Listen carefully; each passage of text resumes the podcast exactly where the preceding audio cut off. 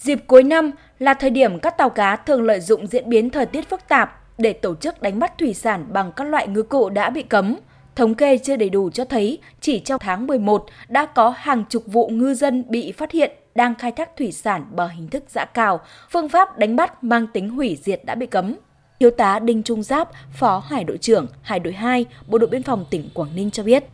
Cái đơn vị cũng rất là quyết liệt tổ chức các cái đợt tuần tra kiểm soát, trong đó thì thường xuyên tổ chức từ 2 đến 4 cái kíp tàu hoạt động trên biển để tuần tra kiểm soát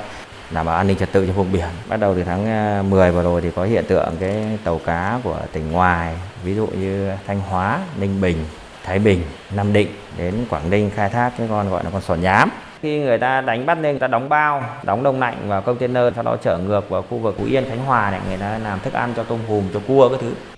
Bên cạnh việc kiểm tra xử phạt, các địa phương và Sở Nông nghiệp và Phát triển Nông thôn tỉnh Quảng Ninh đẩy mạnh tuyên truyền, vận động ngư dân chung tay bảo vệ nguồn lợi thủy sản, nhất là tại các khu vực vừa được quy hoạch là khu bảo tồn biển như Cô Tô, Đảo Trần hay các khu vực đã khoanh vùng bảo vệ nguồn lợi thủy sản ven bờ, tiến hành thả con giống, bổ sung nguồn lợi thủy sản cho tự nhiên. Bà Đặng Thị Việt Hương, trưởng phòng nghiệp vụ, Chi cục Thủy sản tỉnh Quảng Ninh cho biết, năm nay, ngành thủy sản Quảng Ninh phối hợp với Tổng cục Thủy sản thả hơn 20 triệu con giống xuống Vịnh Bắc Bộ, trong đó có 8 triệu con giống thủy sản được thả ở Vịnh Hạ Long. Hiện nay là nguồn lợi thủy sản ờ, có dấu hiệu mà phục hồi ờ, rất mạnh mẽ. Vừa rồi cái kết quả điều tra nguồn lợi thủy sản ven bờ vùng động mà do Sở Nông nghiệp Phát triển nông thôn phối hợp cùng với Viện Nghiên cứu Tài nguyên ờ, Môi trường biển và Viện Nghiên cứu Hải sản đấy cũng cho thấy rằng là trữ lượng nguồn lợi thủy sản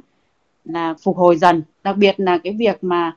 nhận thức của người dân của cộng đồng ngư dân ven biển được nâng cao, tự nguyện à, tham gia rất tích cực trong cái việc mà triển khai ký cam kết bảo vệ khai thác và bảo vệ nguồn lợi à, và an toàn thực phẩm và bảo vệ môi trường cũng như là cam kết không vi phạm khai thác thủy sản tại vùng biển nước ngoài.